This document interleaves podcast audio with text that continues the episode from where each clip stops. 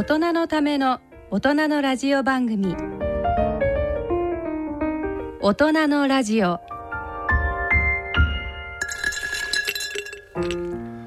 ご機嫌いかがですか？坪田和夫です。こんにちは西澤邦弘です。こんにちは久保田恵里です。この時間はご機嫌をテーマにお送りしています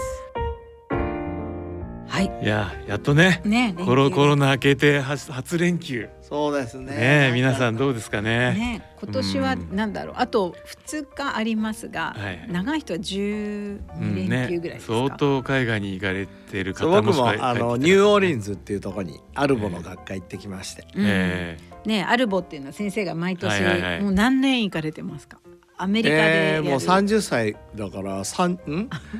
何が38年間。えうんうんずっと行ってるけど、ね毎年この時期に。うんもう。みみんなお友達なわけですよね。ね。もうたくさんいますよね。えじゃあパーティーなんか開いちゃったりして。そうそう。30年間ね自分のお誕生日パーティー開いてる。あなるほど、うん。毎年毎年当たるわけですね。そほう。毎年そこに当たるんで。本当は5月15日なんだけど、えだいたい5月の連休の時にあるので、えはいはい。今年は早かったんですけどね。もしかしてアメリカにトランペットを持って行ってしまうあそうそうそう。去年から。あれ結構去年からね組み立ての。危ないものだと思われません トランペット。やってそうそう。ねえ。ー現地でちゃんとトランペットの先生もえちゃんと探して、ええ。えあ前例の日とかもちゃんと必ずあの超特訓して。へえ。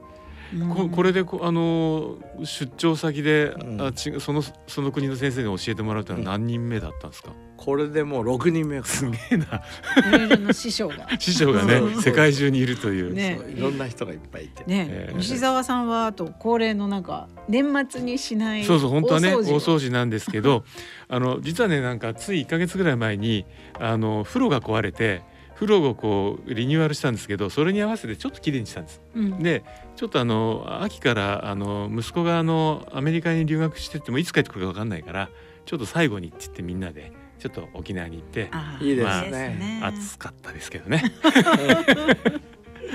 ねでまあまあはい。うん。いやというんことで。え久保田さんは？いや私はあのほら今日あのく船の免許を取ってるあの連休中は毎日まあ出してあのちょっと。長旅しなしなかったんですかビューッと。すごく長旅までは行かないんですけど、ええ。あの連休前にですねなんと江ノ島沖でえうん50匹ぐらいのイルカの群れを見ちゃった。すごいじゃないですか。あいるのあそこら辺に。いやえーですごい50匹ってすごいですね。ごかったんですよ。でみ私びっくりしてしまって、なんかね三倉島とかだったらわかるけど そう。江ノ島ですか？江ノ島で、えーいいそれことありまですね。そうなんですよ。だからあれを見たらなんかやっぱりすごいなと思って、うん。であのまだでもまあ行って岬ぐらいなんですけど、まあでもあのえ岬か江ノ島ぐらいまでは私の中では今遠いんですけども、あれ前あのまあこれラジオのお聞きの皆様位置関係がわかるかな。初島ってね、はいはい。あのあ熱海の前のね。熱海の前のね、あそこまで行くと行きたいって書いてたじゃないですか。そうだからあれも行った？まだはまだそこまで行ってないんですけど。おなんかいいです。もこうちょっとずつちょっとずつ出てる感じが。はいちょっとずつあの地道に。まあなんか三年ぐらい経つとあの小笠原の向こうまで行ってそうですね。いやいや頑張って。学びます。はい、ということであのそれぞれの連休をお過ごしだと思いますが、ねえー最後もね、はい。皆さんぜひ楽しくお過ごしいただければと思います。はい、はい。では今日の大人のラジオを進めてまいります。大人のための大人のラジオ。この番組は各社の提供でお送りします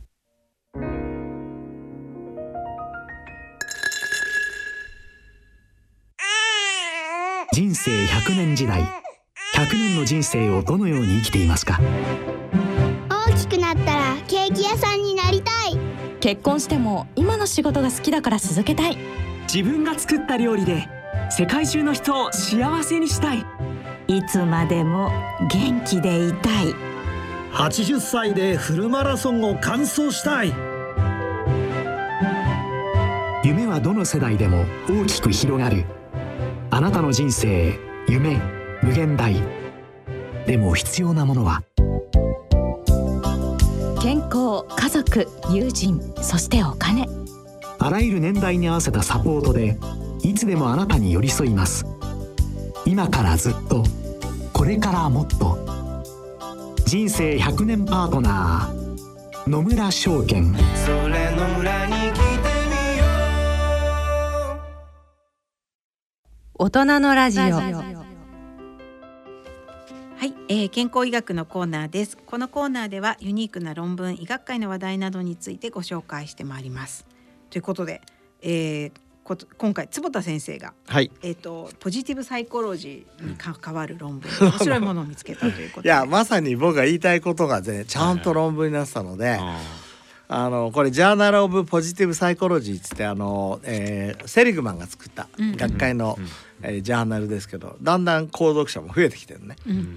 でここにある論文で「If you are uncomfortable go outside your comfort zone」っていう論文なんだけどあだから「If you are uncomfortable コンフォートじゃなかったら逆にコンフォートを捨てなさいっていう」そうあなたがもし今なんか、えー幸せじゃなくてなんかうじうじしてたらとりあえずあなたの今いる場所から外に出ましょうっていう論文なのこれ。うんうんそうするとね、えー、と幸せ度が上がりますよっていうちゃんとした論文なんですよこれ。うんこのビヘイバルストレッチってのもいいですよね。つまりそうですね。行動をこうなんかまあストレッチするイメージ広げるイメージ。そうそうそう。ええじゃあ何をビヘイビアルストレッチだから何が Go outside だとかっていうと、えー仕事を変えたうんとかパートナーを変えたとか、うんえー、と住む場所を変えたとか、そういう前後であの幸せ度を測ってんですよ。そうすると面白いことに最初から幸せな人はあんまり変わんない。最初から幸せな人が仕事を変えても幸せなままなんだけどふ不幸せだった時はそうやって変えると良くなるっていう面白い本なの。つまりなんか今うじうじしてる時こそ買い時だっていうそうそうこそうそう。とですよね。そう。それがだから人間を動かす一つの大きななんていうのプッシュになってるよって、うん。原動力かもしれないですね。そうそう。うん。で逆にそのうじうじしてるとこで動けない人はもっとば場合によってはうつの方向に行ったりとか。かもしれこともあないからだからこれ知識として、うんとりあえず外へ出ようっていうのはすごく重要で、はい。で最近自分も書きました、そうですね。私は Go out ゴーアウト。この私論文タイトルを見たときにこの論文から先生はなんかタイトルを取ったのかなと思うぐらい。でもいい本いい本ですよね。なんかあの、あのあ青い表紙にあの黄色抜きのあの強い文字が入ってますし、なんと推薦に佐藤柏さん、秋元康さん、ああの山中伸也さんと。そうそう。すごいもうすごいですね。大御所どころがご推薦いただいちゃって大変嬉しいんですけど。推薦。で副題が飛び出す人だけが成功する時代ってちょっと煽ってるとこありますけども、でもこの論文に近いとこあるんですよね。うんうんうんなんかその両まあここのところね先生にお話あのこの番組でしていただいた T 型の話、うん。両利き経営の話がね結そうですね。構ちゃんと載ってて。でこう探索牛探索がこう広げるのが30%ぐらいで、うん、深掘りが7割。そう。このなんか、か微妙なバランスがなんかいいですよね。確かに T の字も、うん。あの横が広がったら重くなっちゃいますもんね。探索があの広がりすぎたら 支えきれなくなりそうな。そうだから自分の中心がちゃんとあって、うん。うん。そこに多様性の横軸、うん。うん。だからせ専門ばっかり例えば僕だったら眼科ばっかりやってたらそこになかなかイノベーション起きにくいじゃないですか。うん。でも横軸があれば新しい知識が入ってくるでしょ。えとあのご存知のようにイノベーションっていうのは新結合っていううん。日本語があって、えうん。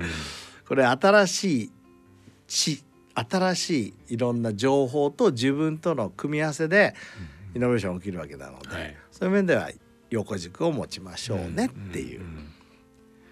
いいですよね。うん。それを持ってやはり飛び出していくと。そう。といや飛び出すことによってうん。横軸を広めて自分のイントラパーソナルダイバーシティっていうんだけど、うんうん。自分の中に多様性を持つ。うんうんうんそれでさ僕いややっぱりイントラパーソナルだよねって思ってたらね、僕たまたま先週あの東大の松尾県の松尾教授の講演会行けたんですうんよ。あ。で彼があのチャット GPT の話をしてくれてて、考えてみたらねチャット GPT って多様性の権限なんだよね。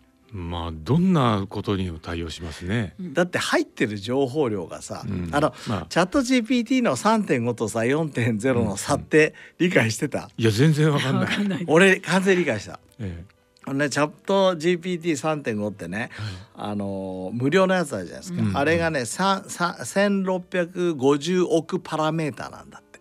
えどのくらいのパラメーターそのパラメーターの定義も俺もよく分かってないんだけど それ項目なのか軸なのかね。1650億パラメーターこれでもすごいんだよ。だから今まで100億とかすごい200億パラメーターでやってたところを、うんところがさこれ今月20ドル払うとうん会員になってうん。GPT4.0 って使えるんだよ、うんこれってどのぐらいだと思います？そのパラメータ。ーえこの倍ぐらいいくんですか？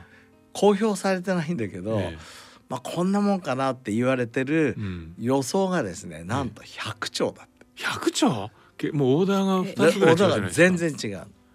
えそれはそのオうん。ーダーになると答えてくることが全然違うってこと全ですか？然違う。だから例えばあの個人情報なんかも例えば坪田和夫の、うん。えーベスト3のお論文を教えてくださいっていうと昔3.5だとあ個人情報はあまり持ってませんってなっちゃうんだけど、チャット GPT4.0 になると、坪田和夫は日本を代表するドライアイと研究者でってこれ全部出る。はあじゃあ例えばあの僕もはそのただのしか使ったことないんですけど、うん。何度もね結局あのここのとこそのこうこうこういうのを調べてって言って、うん。であのちょっとそのどういう論文あるのって聞いて、うんそのリファレンスも教えてって言うとうん。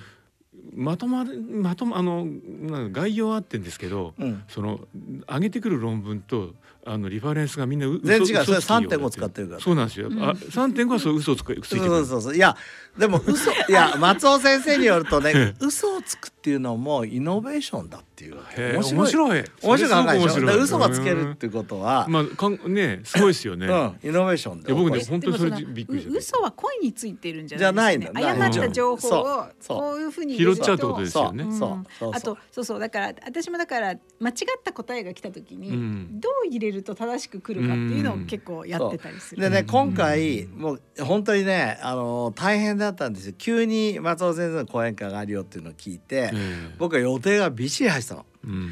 だけど、まあ、この「Go Out」の僕の本にも書いてあるけど、うん。やっぱり人に会いに行こうと、うんうん面白い人に会いに行こうプロジェクトやってるじゃないですか。うんうんで僕の今年会いたい人のリストに松尾先生入ってたのよ。だこれはもう行くしかないなと。思って全部のあの仕事をキャンセルしてえ行ってだから僕今これを学べたの。だからええ Go Out しなるほど僕は Go Out したわけだえから。なるほどなるほど。Out して勉強できてうんすごい興奮してそれをみんなうちの仲間にうん今日もずっと朝1時間ぐらいその講演をしてたんだけどその この「ゴーアウトの先生の本の中にも今度シェアも重要だって話があるじゃないですか。そうシェアしてやっぱりこう得たものは自分の中に留めないでどんどんシェアする。そう。でそうするとまた向こうからレスポンスがあるわけですね。入ってくるしそううん。どうやってこれ使い方の問題だから、はいはいはい。絶対僕の仲間があのあこういう使い方しましたとかいろいろ出てくると思ううんですよね。ん。なんていうのもう去年の11月で世界は変わったとうん。思った方がいいですって言われてあそうだなと思ってで GPT は何ですかっつったら社会現象です。いやこういうさ一言でうん。言ってもらえるっていうのがやっぱり一人者としての言葉なわけよ。社会現象ですって言うとね俺本当によく理解できるの。うん。そうかと、うん。今までと全然次元が変わったんだなっていうことが非常によくわかる。うん。でチャット GPT っていうのはどのレベルかって言ったらあの人類は、えーグーテンベルクが印刷機を発明しました。うん。ね。あフォードがあの車を発明しました。うんうん PC ができてうん。インターネットができました。はい。に相当するぐらいうん。このチャット GPT 大きいと思った方がいい。うんそのあるものが生まれたことはまあ普通に革命だったり変革だったりするじゃないですか。うん。いやでも今のお話あの言葉の社会現象ってことが面白いと思って。面白いすごい。まさに広がりじゃないですか。うん。それって。ムーブメントっていうか。だから一つの技術だけじゃなくてああの一緒にこうすごいムーブメントが起きてる感じ、俺 GPT ってさ、うん。理解してなかったんだけど何の略だか知ってた？わからない。 global、だろ？うん。違う、これねえジェネラルパーパステクノロジなるほはあど。ーテクノなるほどロジーなんだよ。なるほど。それ general purpose なんですね。そう general purpose。 general purpose もだから全然考え方が違うんだよ。へえ。 general purpose に使う AGI なん。です artificial general intelligェンスなんですそかう。の中の一つではあ。そのだから一つがこのチャット GPT で、でだからこの20ドルの課金を払える人と払えない人で、うん。全すごく差然変わっちゃう。が出てくる。差が出ると。うん。だから皆様に僕は別にチャチャット GPT から何かもらってるわけじゃないですよ。うん。だけどあのこれはね価値があると思いました、あれだから例えばねあのまあいろいろとここのとこまあその大学の入学式もあり大結構こう学長が、うん。あの AI のこと、うん。G、GPT のことを引き合いに出して話してる先生たちいましたよね。うん。でいや積極的に使っていくべきだっていう先生もいれば、うん。いやこれに頼るとやばいんじゃないのかっていう先生もいたり、うん。そのあたりは松尾先生は何とおっしゃってたんですか、これ車と一緒だから、うん。名古屋に行くのにうん。車使わないで歩いてったらうん。これ大変じゃないの？と、うん。だけど車乗ってっちゃうと体は鍛えられないじゃないですうか、んうんだからいろんななんて教育として脳を鍛えるんだったらこれだけでやってったらダメじゃん。うんだから運動と一緒だよね、うん。だって僕たちって車発明したけど体を動かすってことはちゃんとやってるじゃないですか。うん。だからそういうことじゃないかとそうですよね。だからきっとまあ最初にこう AI ってやはりあの将棋の分野ですごく将棋囲碁の分野でねそう。変わってきたけど。それがね第二次 AI ブームだったらしい。なるほどね。でちょっと前まで第三次 AI ブームだったのね、ええ。でこのチャット GPT が突然出てきたんで、うん、次元が変わったってことそうだからこう普通谷があってから次のブームが来るんだけど、うん。第三次の上に4次が乗ったんだって。へえ。でもなんかうん。今までの AI のイメージからすると、うん。予実がいきなり次元が6次元とか7次元になったような感じもしますよね。で。すね。でこれオープンあの AI でしたっけ、うん。その会社？会社。はい。はい。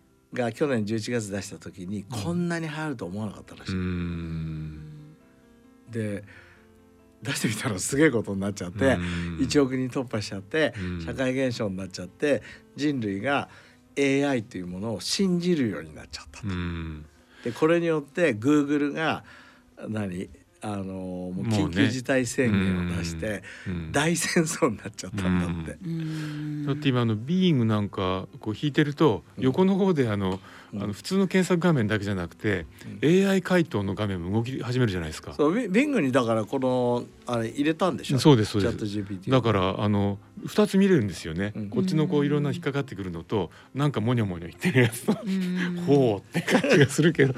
でも本当だからある意味そのリテラシーを構築していく方法論も変わってきたからあの今先生おっしゃったようにこううまく使わないとうん。ぼーっとこれに頼ってると、うん。ななのあの no idea な 考えないです。あの進んじゃおうかなっていう人たちも出てきかねないですよね。そうですね。だから使い方が結構重要ですよね,、ね。でも使わないと絶対もううん。生産性上がんないと思う、うん。だって車使わない社会まあね。でもこれでうん。淘汰されるうんビジネスの領域ってどのくらいいるんでしょうものねすごいそのビジネスマン。いやだってほとんどのいわゆるなんてホワイトカラーの人たちって影響受けるでしょ。ですよね。僕たちもすごい影響を受うける、だかんら僕たちの研究開発部門どうやってこれ使おうか。はいはい営業チームどうやって使おうか。うん。それからバックオフィスどうやって使おうか、うん。もうこういうことを突きつけられてる。よねでもそれだなんだかんだ言って20ドルでそれが できちゃうわけじゃないですか。月に10ドルね。ねえ、まあ、先生ももちろん。もうすぐその場で。いやうちのあのね 三男の和也君って僕の子供と聞きに行ったのね。えで僕が使い方分かんなかったら「はいパパやってあげる」っつってその後飯中華食べながらシャシャシャーってこう入れる時はいこれで20ドル払いました」やってくれて「おおできたできた」っつえって。でやっぱり全然違いますこう使うた感じ。全然違いますよ。もう今面白くてしょうがない。だからあ新しいおもちゃを得たみたいで。だから自分でさっき言ったけどご機嫌あのになってゴーアウトしてうん。ご機嫌いや前ご機嫌じゃなかったわけじゃないよ。うんうんだけどなんか ゴーアウトの自分の本に書いてあることをまさに実行してうん。人に新しい人に会ってで知識を得得てて新しいまた左の探索が広がって。そう広がってで それをみんなにシェアして今日も今シェアしてるわけじゃん。はいはいはいはい。でなんかご機嫌。そうそう先生あのこの本でも書いてあった最後の決めの言葉でもあると思うけど、うん言われのない万能感がどんどん広がっちゃいますね。そうですね。もうなんかチャット GPT を利用していろいろやっちゃってもるうあの思いついたとなんつあの次の瞬間チャット GPT でまずこうもう研究がスタートするっつうかねう。ん本当そうですよね。でもなんか新しい研究は何みたいななんか入れると全然思いも知らないことを言うかもしれないです、例えばあの、えー光を産業として使っているグローバル企業を挙げてくださいっていうと、わっと出てくるわけ、ううん。んすげえなと。ううん。ん面白いと思わない？でちゃんとあの正確に結構出てくるんですか？結構て出てくる。うん。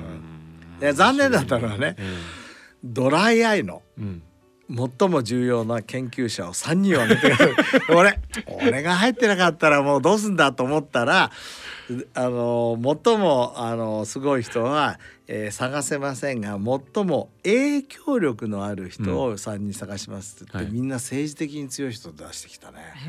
デビッド・サリバンとか。えじゃあそれをその三人は先生もまあ納得できる知感じ。ってる人。うん。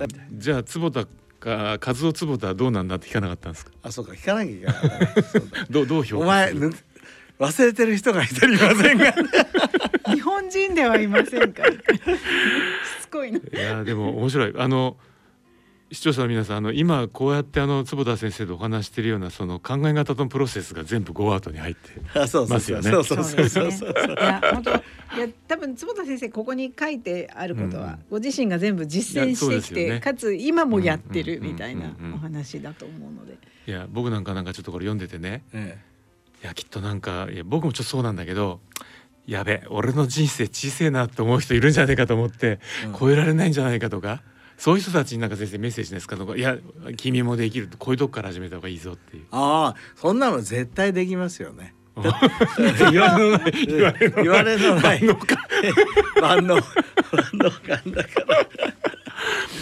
いやなんかね話ちょっと全然変わるんだけどちょうどあの先生の本を読みながらあのつい最近あの大江健三郎先生が亡くなったじゃないですか。ね。で僕大好きだった「同時代ゲーム」っていう1979年に出た本が大好きな本で読み返したんですよ。うん。この中にはね壊す人っていう概念が出てくるんです。それはそのまさに飲酒を壊してうんで新しいまさにこうイントラ国家みたいのを作っていくようなうんあのここあのまあ改革者なんですよ。うんで死んでもなんかまたあの蘇らせたり犬犬みたいになって蘇ったりするんですけど、うんあこれなんかやっぱりそういうことをやっぱおあの大江さんはなんとなく予測してたっていうかそういうものがどれだけ必要で、うん。そうあのぜ望めばそういうのが生まれてくるんだっていうかうん。でその壊す人とこの飛び出す人ってあなんか似てるよなって。石田さんすごいねちゃんと読めて。俺もねあの亡くなったっていうニュースがあったんで、は一冊も読んでないのはまずいと思って、ええ。ば万世元年のフットボールあはいはいはい。あれ買ってきてさ、ええ。読み始めて4ページでくじけて。そうあの文章は独特ですからね。いやー読めなかった。結局だからそ大江健三郎さんのノーベル賞のえインテリに僕の頭はついていかなかったんですよ。でもね、はい。ここここまあ読者の皆さんにお伝えし、その時にあなんかついていけないって思うか、うん。まあ僕には合わなかったけどうん。自分はその週にね、映画の「エアー」見てすごい感動したし、うん。この間あのコナンの 漫画見て感動したしいいやってなんかだから自分らしく生きていけばいいんじゃないのみたいな、うんそういう明るさはある。自分で。読めなかったら本当にね、ちょっとがっくりきてまあでもまたそのうち そういう機会がやってくると思うし。読んだことああります？いや私ないと思ういやうん結構ね文体ね、そうすごい独特なんですよ。うん。でこうどんどんこう自分の中でぐるぐる回っていくような文章をねうん。書かれるから、うんいやまたちょっとマチュアになったらまたどっかで。そうですね。いやまさにおそらくねその壊す人っていう概念は、あの坪田先生お好きだと思う。あ分かった、うん。ちょっとそれをちょはい。今度は、したいとまあその本から行くといいんじゃない？あそうだね、えそうだね。ーまあだからおお大江さんが壊す人と言ったように坪田さんはあの飛び出す人と言いました。であのどう思う？AI ってこう。覚えてもらえる。覚えても AI に覚えてもらう。そうですはい。ということであのハッピネスの、えー、論文からあのいろいろなところにあ話がのねハッピネス論文ね、はい。はい。今回結構いっぱい。先生三つぐらい挙げていただきました。あの所得と幸福のこれはなんかあれですよね。その、うん。あのあるところであの横ばいになるっていう研究と、そう。いやでも結構伸びてっちゃうんだよねっていうのと、そうそう。これね、あのーえっ、と今月じゃ先先々月かな、うんあのプロナスに出たんですね、はいはいはい。プロナスっていい雑誌ですよね、うんうん。これインカムエンドエモーショナルウェルビーイングね、うんコンフリクトリゾルブド問題が解決したっていう。うん。これどどういうことかっていうとあのダニエル・カーネマンってノーベル賞を取ったうん。人いるじゃないですか有名な、はこれ2010年に今西田さんが言ったように、えー、大体700あ7万5千ドルぐらいまでの収入になると幸せ度がフラットになる。フラットになっちゃうところですね。うん。そ僕その時だから書いたんですよ。は年収800万ぐらいで止まるよって、うん今だったらもっと1000万ぐらいなのかな、はいはいはい。そしたら2021年、うんえーキリングトン、うん。マシュー・キリングトンっていう人が「いやそんなことないよ」と。うん「どんどん上に上がっていくよ」っていう論文書いたわけ、はいはいはい。そうすると違うじゃん、うん。だって一人はあの青天井で800万お金がうん。儲かれば儲かるほど上がっていくよと、うんである人は下がさ途中で頭打ちですよって、うん。普通だったらこれで終わるじゃない。うん。うんこの人たちすごいの。友達だったの。あで2人でちょっとちゃんとデータ出し合ってうんうん。どうなってるのか見ようよと、うんうん。これこそ、まあ、人間の協力だよね。そうですよね。素晴らしいなと思っちゃった、うん。でちゃんとそれが書いてあって、はいはいはい。でえっ、と実際分かったんですよ。うんうん。それそれそれどどういうことだと思う？両方とも正しかったんだけど、うん。どういうことが起きたのか。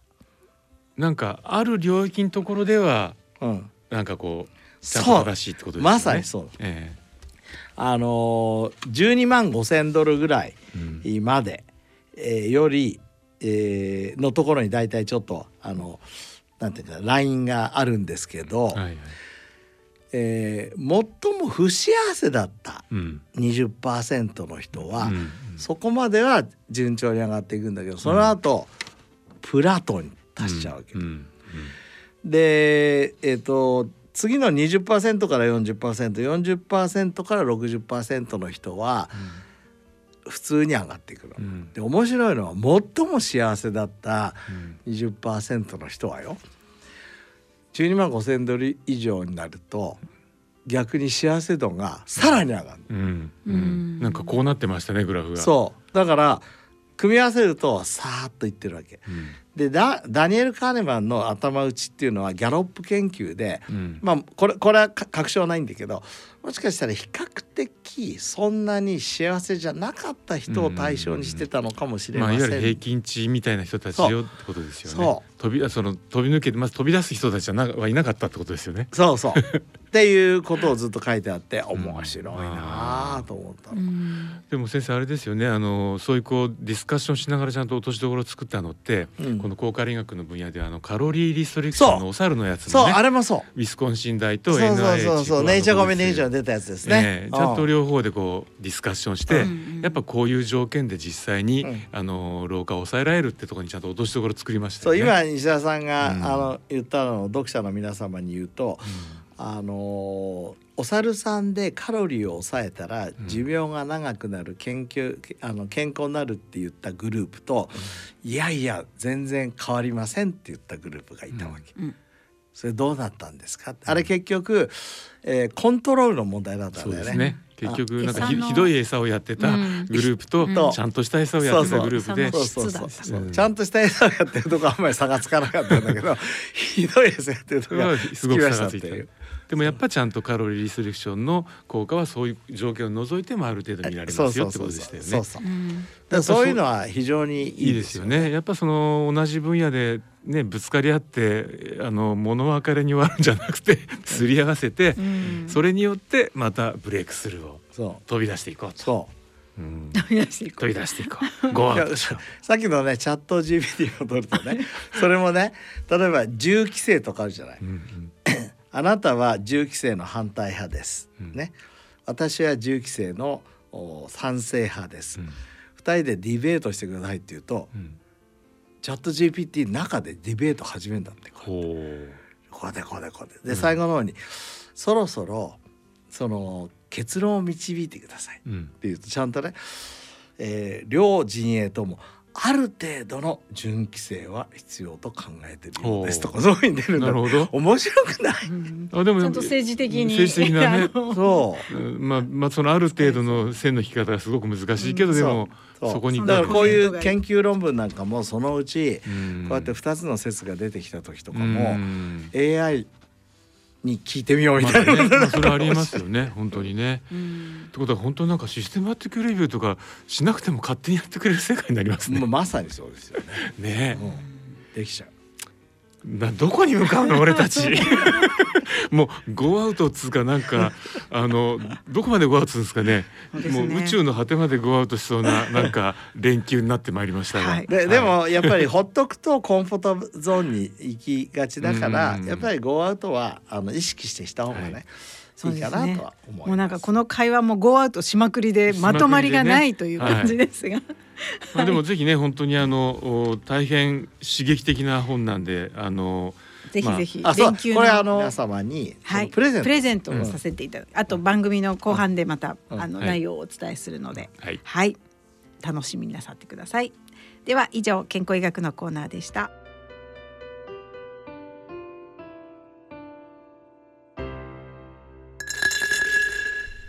大人のための大人のラジオはいということで、えー、と連休あと2日を控えた今日の大人のラジオはいかがでしたでしょうか？いやーなんかねまたこう休み明けのなんかこうパワーもらいましたね。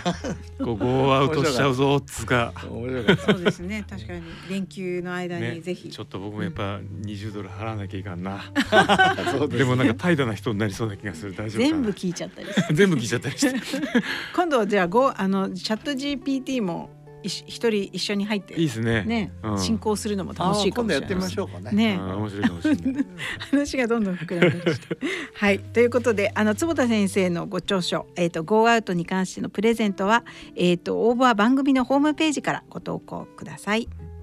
あそうだ。私からも一つ、あのーご案内があってこれあの日経 BP から出たんですけど9,000人のを調べて分かった腸のすごい世界というですね、まあ、今あの非常に皆さん腸にご関心をお持ちだと思うんですけどこれをちょっとねビジネス書スタイルでこう書いてったようなあ本が出ましてこれあの国沢淳先生というあのあの国立のですねあの医薬基盤研の先生なんですけど、まあ、腸の第一人者の先生ですね、まあ、私はあのこのこういう本を出しましょうっていうふうに先生を口説いて、えーまあ、編集の横からこう横で伴走してた感じなんですけど、まあ、ちょっともしかしたら来月あたりね少しあのーちらっとご説明するかもしれないですけども、はい。ということで来月はこの腸のすごい世界のお話も西山さんからはい。さらに聞けるということで楽しみにしております。ということでそろそろお時間になりました。お相手は私久保田恵里と西澤邦弘と坪田和夫とでお送りしました。それでは次回の放送までさようなら。さよさよなら。